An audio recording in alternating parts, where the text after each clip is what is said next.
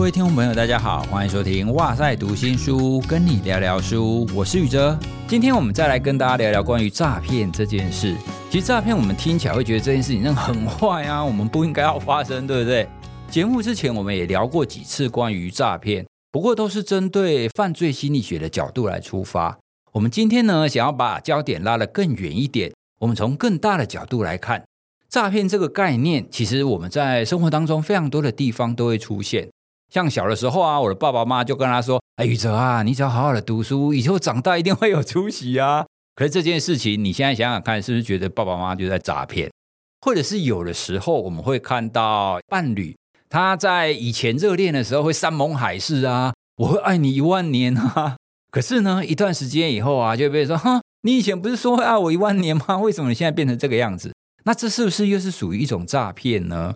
还是我们可以说，其实什么事情都会有时空背景不同。那当然呢，我们也邀请了一个重量级的来宾，跟我们从不同的角度来看待诈骗这件事。我们来欢迎今天的来宾，台大社会系的名誉教授孙中兴老师。各位好，孙老师呢，其实以前在台大有开了几门就是非常知名的课程。开学刚开始的时候，总是会看到新闻会刊登说，哎，台大。社会系的孙老师又开了爱情社会学，那近几年呢，又开了诈骗社会学这样子的课程。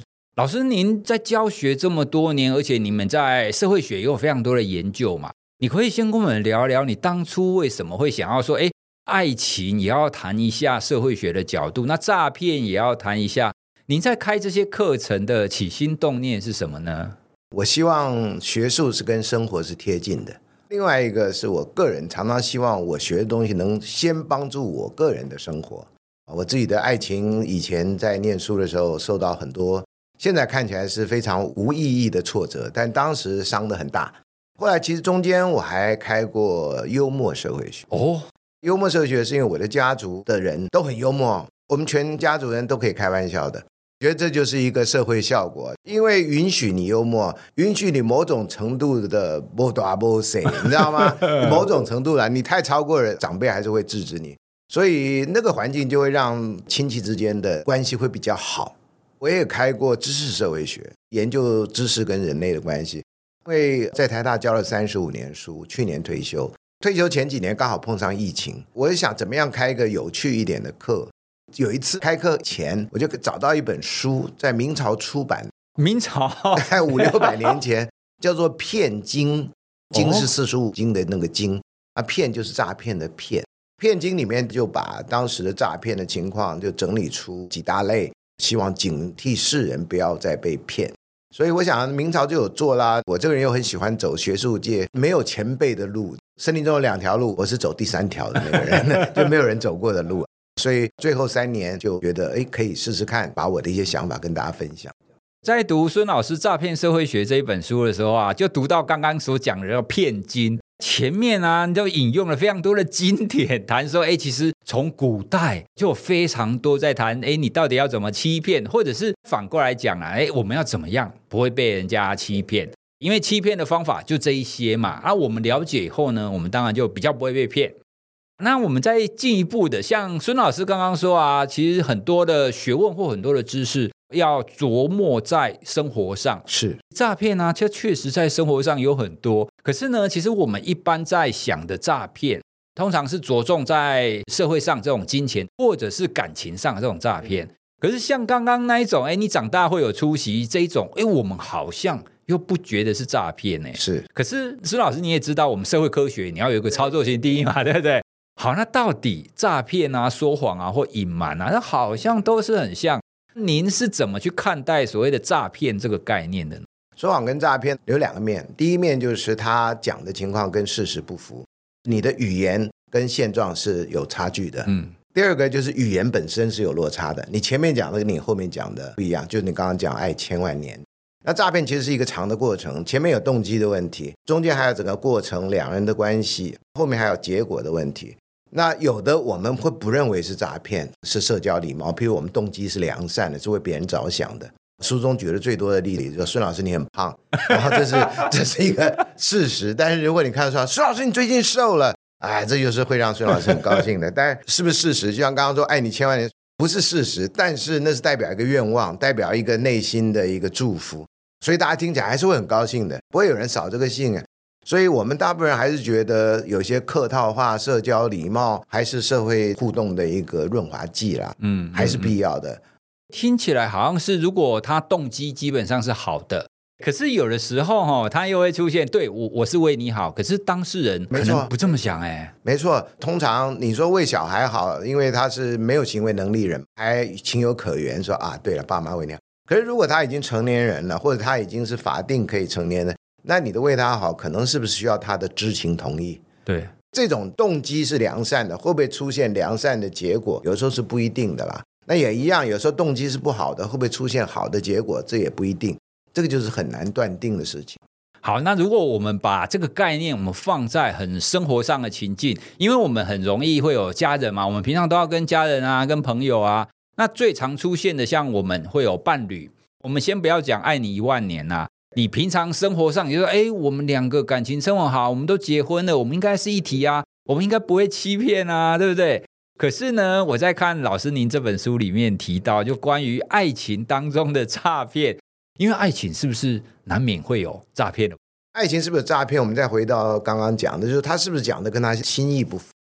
说完的话，最后没有承诺，没有兑现这件事情。在西洋中古有一个著名的神学家叫做阿奎那，阿奎那就把说谎分成不同的等级，其中一种等级他就说，像你当初答应了，像我们说海誓山盟的，对那后来你没有实践，这个当然也是说谎，但罪比较轻。他说，因为呢，当时答应的时候那个条件那种状况都已经不复存在，这跟物理学一样嘛，告诉你说啊，你水在几度会开，那是我们讲平地嘛。你如果到山上去，水开的度数就不是平地的度数，那你不能说，哎，这个物理定律不合啊，不是啊，是因为外在条件不合啊。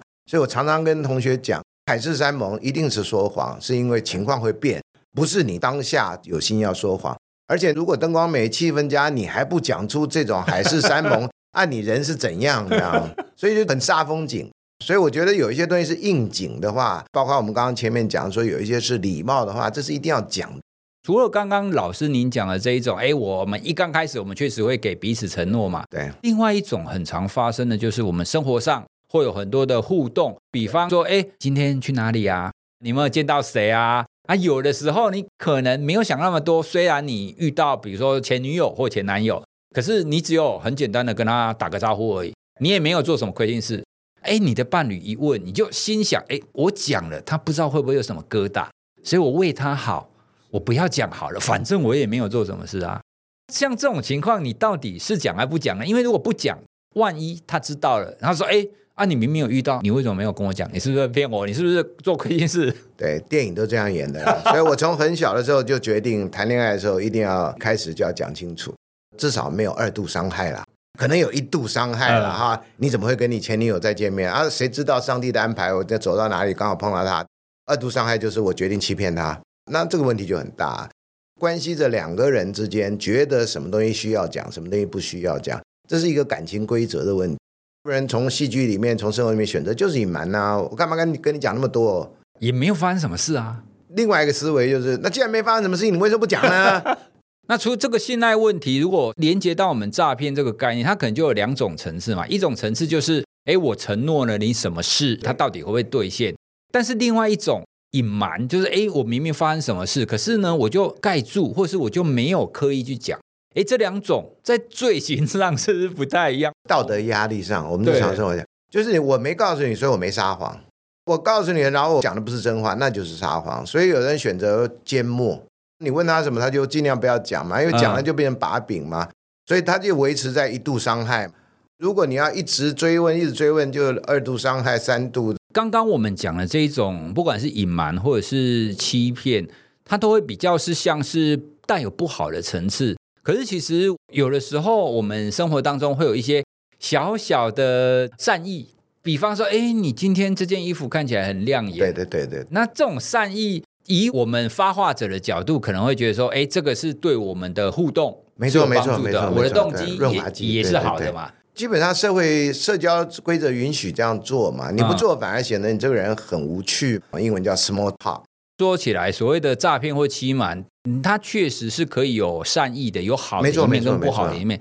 可是如果我们往好的一面这边看，比方说我变成是一个，哎，我见到人都说好话，甚至呢这些好话会放大，对对，然后放大到很夸张，那我们就会变成是一个油嘴滑舌啊。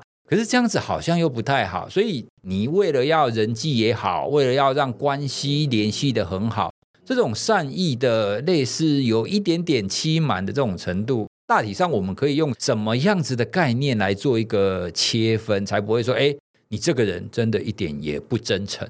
现在有些职业像客服这样的服务业，就是要强调你在情感上面不要给人压力，很多话都不会直接骂出来，你要怎么样我就帮你忙。在六零年代开始就有人研究空服员，那叫做情绪劳动。很多父母亲啊、男女朋友啊，其实都有情绪劳动的本事啦。因为你大概在学校多少都看到学到。也就是说，我们在社会上，其实我们每一个人几乎应该都内建一套系统或一套逻辑，我们会知道说哪一些人的哪一些行为，虽然他表现出来很温柔，或者是他说欢迎光临，可是这是因为他工作需要所讲出来，他内心不见得是这样。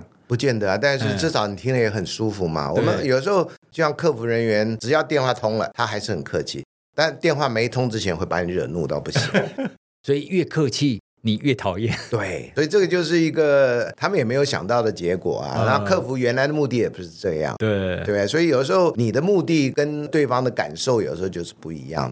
有时候诈骗也是一样嘛，你觉得你是在讲好话，对方觉得你油嘴滑舌。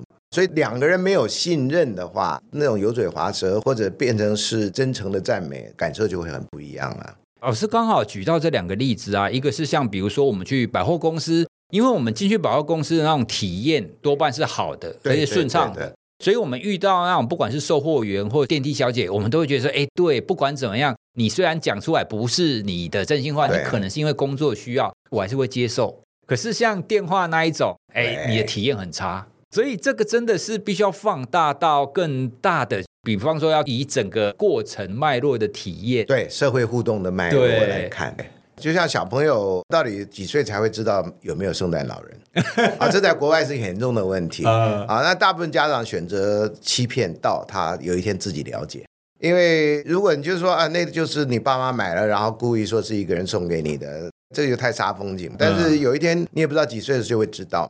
外国人也有研究小孩撒谎的问题，跟大人怎么去面对小孩撒谎的问题。对，大家的经验都是没有老师跟没有家长会教小孩子撒谎，嗯，都叫你不要撒谎，要诚实。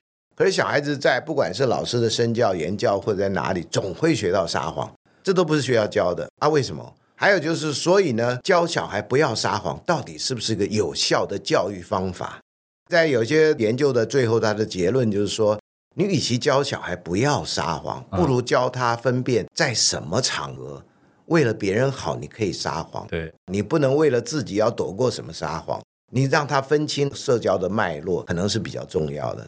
老师，你讲到小孩子啊，我就想起以前我在带我女儿，那时候我女儿大概三岁，然后走走走走走，她就看到一个路人，路人这样走过去，那走过去以后，我的女儿就说：“爸爸，那个矮好胖。”那个女性还没走远，她就这样直接跟我说：“啊，糟糕，那个她会听到。听到”对 有的时候我们说不要撒谎，可是呢，像这种东西，它确实就是一个白目的行为和不礼貌的行为。对，但是你也可以跟他讲，胖瘦是一个相对的呢，对不对？你也可以从胖瘦的观念来，而不是用礼貌这个帽子来压他。啊、对，对，对，所以有时候看小孩子的感受。他们的研究里面也说，因为小孩子会从大人的反应里面知道哪些是可以被接受，哪些会被奖赏，哪些会被处罚，所以他到时候是看情况办事的，他不是真的学到了你要教他那个道德的规范。在心理学里面谈小孩子开始学会撒谎，他其实是审度时事。对对对对，那表示社会适应良好啊，对，就是比较灵活的一个小孩啊。我们换个角度来讲，如果孩子越早学会撒谎，其实某个程度上来讲，他越聪明。对，他 只要不是病态撒谎的那种就好了。因为心智理论的发展成熟，某个程度上来讲啊，你可以说他是一个比较聪明的象征。好，那我们再把诈骗这个概念拉大一点。因为老师在书里面有稍微提到一点关于社会跟关于政治的部分。哎是是是，虽然政治跟我们刚刚前面讲的感情不太一样，不过呢，其实我觉得这个部分也是我们生活上很常遇到的。是，是您听过一句话：“政治是最高明的骗术。”对对对。您觉得他描述的是符合您现实的观感的吗？我觉得是第一个。我看了很多有关研究美国政治人物，特别是美国总统的书呃，用了很多国会的资料什么的，而不是那种简单的政治评论。而他们从美国总统的撒谎，至少近代从甘乃迪开始，有关古巴飞弹危机、越战的时候也是，然后波湾战争也是啊，波湾战争甚至对全世界撒谎，说他们有大量毁灭性武器嘛，结果搞了多少年都没找到嘛，对不对？这个现在都找出了当时的文件，其实 CIA 并没有这个资料，全球的情报单位没有任何一个情报单位，包括欧美的，有这个大量毁灭性武器。确实，他们的总统还算是宣称他们要制造，但是没有成功。像这个就是一个很大的利用一个错误的讯息误导全球来进行那场战争，对伊拉克人民跟对死伤的美国军人是很不公平的。就所以政治人物其实做的是众人之事嘛，关系很多人的福利。如果再加上他们撒谎的话，除了自己的利益以外，我们其他老百姓是倒霉的。那还有一个全球的例子，就是政治人物基本上开出的证件是可以不要兑现，然后不会受到惩罚的啊。这全球啊，这不是只有、那个、举世皆然，举世皆然。尤其民主国家，他要选票的话。我们现在很多人都讲骗选票嘛，对，他如果没做到，你也不会怎样啊，你也不能怎样啊。你虽然可以罢免嘛，但你看那么多国家，那那么多人选上，有几个罢免的案子嘛？所以政治是一个高明的骗术之外，政治也是一个很好的生意啊，因为你不会赔啊。所以也就是说，我们要求政治人物要诚实这件事情是根本不合逻辑的咯，或不符合现实的一件事。我觉得不符合现实，因为政治基本上是利益的分配。不是谁诚实谁能得到这位置，是谁能够分配到利益，特别是我的利益、选民的利益，他就可以得到更多的支持。我想我们在日常生活的实践也是这样的。如果我们真的有罚单了，然后委员可以或议员可以帮我们去交单。啊，一个委员如果他重视的是大的利益的问题，跟公共利益有关，譬如说哦，他要生个小孩，然后多补助什么，议员去提倡，那你也会支持他。所以公共议题、私人议题，只要符合我们选民利益，通常都会。但是。是不是符合更大的利益？那就真的有时候很难说了。我觉得基本上我们很少人会从政治人物身上学一点道德 啊，所以我也不会太担心啦。因为我们学道德，老师啦或者其他偶像人物，我们都希望他行为端正嘛啊。就是我们真的是跟政治人物学到，如果不是他只是替我们争取利益的话，我们要要求他有道德，这也真的有点缘木求鱼啦。因为他 他就不是做这种事情的。就像有些演员，只是他的角色。是很正直的人，不表示那个演员本身就是那个角色啊，他不是本色演出啊。老师刚刚讲到，我们不会向政治人物学道德，哎、啊，我们好像真的是这个样子，因为我们好像一般对政治人物的道德要求不会太高，不会太高。有人有小三呐、啊，公然有小三也还要当选呐、啊。如果我们的道德很强的话，那我们怎么会容忍政治人物小三呢？对啊，啊，政治某种程度的贪污或什么哈，不是也有人贪污？然后说这才六十几万吗？这算什么呢？我们对政治人物的宽容度似乎在很多方面都会比较大了。哦，所以就算是这一种好像是道德层面的，他可能是隐瞒也好，或者是接近诈欺也好，其实我们对不同人不同的要求或不同的期待。今天跟老师聊这么多啊，我们可以进一步的知道，其实所谓的诚实、真诚，或者是诈骗这个概念，其实没有一个放诸四海你可以统一的一个标准，它会有很多变动。好，比方说你到底是不是善意？对，因为有的时候善意你可以有一点隐瞒，或者是可以有一点欺骗嘛，对，对不对？比方说你的工作，你如果是在政治上，你很难不有一些隐瞒或一些欺骗。更不用说我们刚最后讲的政治人物，我们不会要要求他道德，所以我们就比较不会从那种诈欺的角度来看待这件事。所以诈骗这个概念，如果我们从比较社会学的角度来看，它就比较不像心理学，单纯在讲，哎，你到底有没有讲出符合现实的、对对符合真实的事情？对，会有很多程度嘛。跟老师讲完是，哎，这样似乎我可以比较释怀一点，因为。有的时候你知道吗？你会觉得说，哎，这个政治人物怎么又这样子说谎？他为什么跟以前讲的东西不一样？对不对？因为根本就说谎嘛。我觉得严格来说，我们的文化里面或社会规范里面，你只要是为众人好的，就算说谎，大家也可以接受。就像杀人没有特别理由的杀人，跟过失杀人，大家感觉感受是不一样。我觉得道理是一样。对，所以所谓的诈骗或是诈欺这件事情，其实没有那么单纯啊，单纯就是诈骗集团那种。啊、对啊，就讨论那那个大概大家都有共识，那些人不对的。那我讲的比较日常生活中其他方式，嗯，像学生考试作弊这个也是啊，也很多人不觉得那跟诈骗有关，对，他就觉得啊、呃，我是帮别人或者我只是要过关。然后有人还说，如果你不作弊，老师会不高兴，因为你作弊了过了，老师会觉得他教的不错，这样。所以这也这是某种程度为老师想，对。那 我说。我是老师，我不会这样想。对啊，所以从今天我们节目有聊到，其实确实在很多的层面，我们讲出来的话，或是我们所想的，其实或多或少都带有所谓的诈骗或欺骗的成分在里面。对，对，对。可是我们也不用把这样子的行为看成是全然不好的，绝对不行。他如果什么事情都很直白的跟你讲，有的时候反而你会觉得他很白目。今天呢，尊老师来跟我们聊关于诈骗社会学的部分。那这次呢，孙老师也把以前诈骗社会学课程的精华都浓缩在这本书里面。那诈骗社会学这本书呢，是由三彩所出版。那里面呢，谈的诈骗的角度跟心理学有一部分是类似，可是又会有不同的观点。就像我们刚刚谈的，它会有更大的一个视野去谈，从整个社会，或是从更大的脉络底下，我们怎么去看待人与人之间，或是团体跟团体之间的这样子的诈骗。我自己读起来是有一种既熟悉，然后又新奇的感觉。谢谢听众朋友，你听完我们今天这一集以后，推荐你可以去找这本书来看，可以了解到更多关于诈骗的部分，就会知道至少以诈骗这个行为，没有那么单纯说，哎，你到底可以或不可以骗人？哦，那后面议题真的是太多了。关于这本书的相关资讯呢，我也会放在资讯栏里面。听众朋友，你感兴趣的话，都可以点进去参考哦。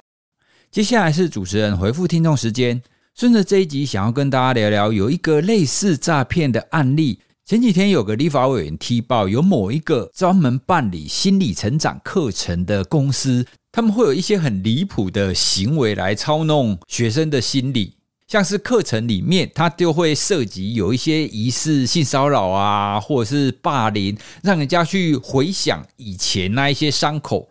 例如，有一些学员就投诉说，里面的老师就要他当众分享以前被性侵的经验，然后用布条把眼睛绑起来，让同组的其他学员去触摸他的身体。也有另外一个受害者说，老师要他打电话给全市性交的那个加害者，居然要叫他跟加害者道歉呢。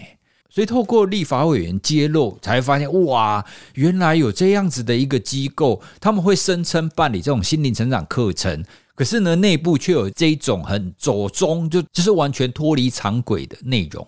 看到大众对于心理学或是心灵成长相关的议题，很愿意去学习，我们当然会觉得哇，这真的是好事。而且啊，这个单位办的课程非常贵哦，据说就是有人会付出上百万去上这个课程。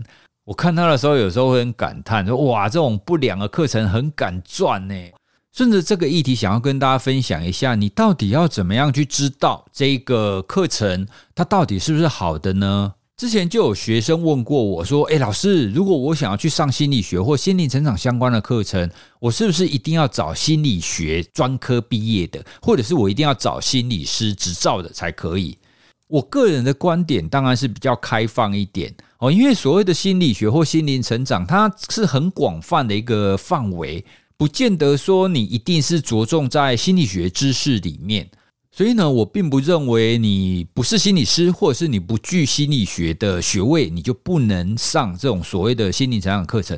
例如说，我没有心理师相关的执照。可是呢，我也会去跟大众分享说，你在生活当中，你可以从事什么样子的一个行为，可以让你比较开心一点。因为从正向心理学的很多研究，我们就知道，你想要去做哪一些事哦，例如说感恩啊，或者是三件好事，你在日常生活中你的生活满意度，那你就会比较开心一点嘛。哦，所以像这一种，你不见得一定要是一个心理师，或者是你一定要具有心理学的学位，你才能去做。因为你读了以后，如果你真的觉得诶有启发，那你也有机会跟大家分享，我觉得当然很好。可是呢，有一些内容，那就真的需要非常的谨慎。例如说，如果他在课程的内容会希望你去挖掘过去的伤口，会希望你去回想童年的回忆啊，特别是那些负向的回忆，它有可能会让你很难过，或是陷入极度的那种负向情绪当中的。其实这种课程，我觉得都必须要非常非常非常的保留。为什么呢？其实你不能把人的伤口挖出来后就不管了。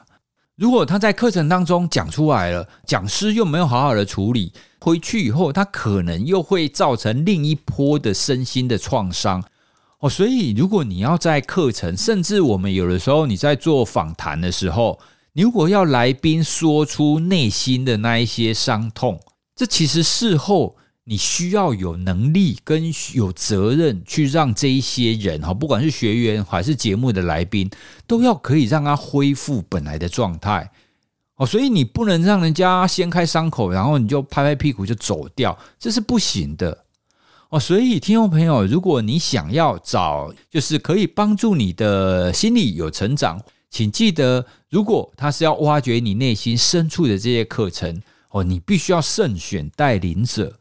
千万不要觉得，诶，这个很贵，所以他应该很厉害吧？或者是这个老师很有名气，他就一定很会？诶，其实真的不一定。我的建议都是，如果是这一些必须要去挖掘你内心伤痛的课程带领者，他必须要领有心理师执照的，因为至少至少他会了解你后面一定要做，让他心理跟情绪再回复这件事。而且他也会有专业的技能去帮助大家去回复，所以推荐大家要找风评良好而且具有心理学相关证照的这个专家。听众朋友，如果你有参与过什么样子的心理成长或者是心理成长课程，可是你隐隐觉得很离谱，但是因为带领者好像很有名气，还是怎么样哦，你不好意思说，你也可以私讯告诉我们哦。好，那今天我们非常谢谢孙老师来跟我们聊关于诈骗这个议题。听众朋友，您如果对我们今天聊的有什么感兴趣的，想要再跟孙老师请教的，都欢迎你可以留言给我们，我们也会把你的留言再转给出版社，给孙老师。今天就跟大家聊到这里喽，谢谢大家，谢谢，拜拜，拜拜。